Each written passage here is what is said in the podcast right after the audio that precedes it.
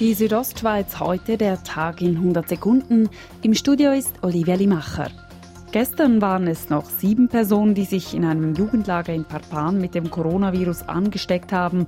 Heute nun ist die Zahl der Infizierten deutlich angestiegen. In der Zwischenzeit haben wir 30 zusätzliche Fälle gefunden und wir sind jetzt die Quarantäne respektive Isolationssätze und Kontakte am ermitteln, damit dort die Quarantäne verfügt werden können. Sagt der Leiter des kantonalen Gesundheitsamtes Rudolf Leuthold.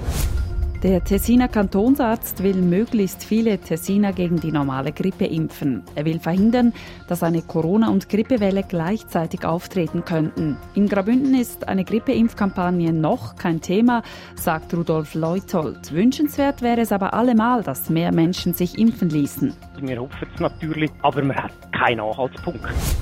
Seit Jahren kämpft Adam Quadroni um das Recht, seine Kinder regelmäßig zu sehen. Rückenwind für sein Anliegen bekommt er jetzt vom Bundesgericht. Dieses hat eine Verfügung des Bündner Kantonsgerichts aufgehoben. Das höchste Bündner Gericht muss nun alles neu beurteilen. Alt-Bundesrichter Josep Ney ist der Meinung, dass das Kantonsgericht innerhalb wenigen Wochen zu einem Entscheid kommen muss. Ich hoffe sehr, dass das Kantonsgericht endlich zeigt, dass es auch fähig ist, rasch und rechtsgenüglich zu urteilen. Auf dem Churer Rossboden ist heute aus noch ungeklärten Gründen ein Militärfahrzeug in den Rhein gerollt.